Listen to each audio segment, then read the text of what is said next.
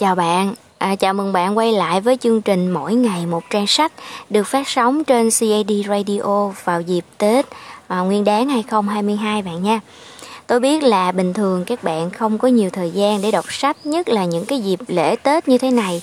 Vậy nên là tôi muốn à, mỗi ngày khi mà mình đọc sách, à, tôi sẽ thu lại một đoạn nho nhỏ để các bạn có động lực để mình đọc sách mỗi ngày, và cũng như là nghe để tìm được cái cuốn sách nào phù hợp với bản thân của mình hơn.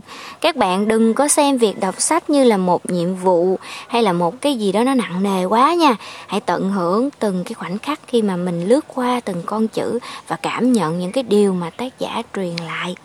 Và hôm nay thì chúng ta sẽ cùng lật mở một đoạn trích trong Thiền sư và Em bé năm tuổi của thiền sư rất nổi tiếng, thiền sư Thích Nhất Hạnh. Và cái đoạn trích ngày hôm nay á, được trích trong cái phần học hỏi từ khổ đau bạn nha. À, bây giờ chúng ta cùng bắt đầu hen. Chúng ta có khuynh hướng trốn chạy khổ đau.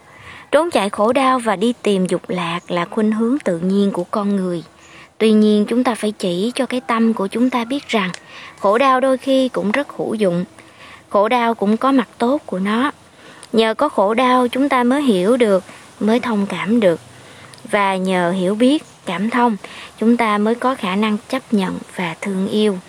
Không có hiểu biết và thương yêu thì không thể có hạnh phúc. Khổ đau dính liền với hạnh phúc.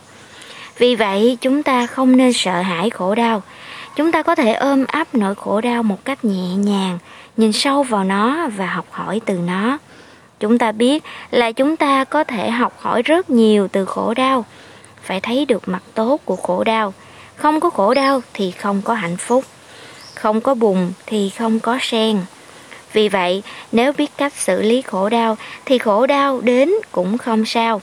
Khi ta có thái độ vô úy, không sợ hãi trước khổ đau, ta sẽ không khổ đau nhiều. Và khi ra khỏi khổ đau thì đóa hoa hạnh phúc sẽ bừng nở.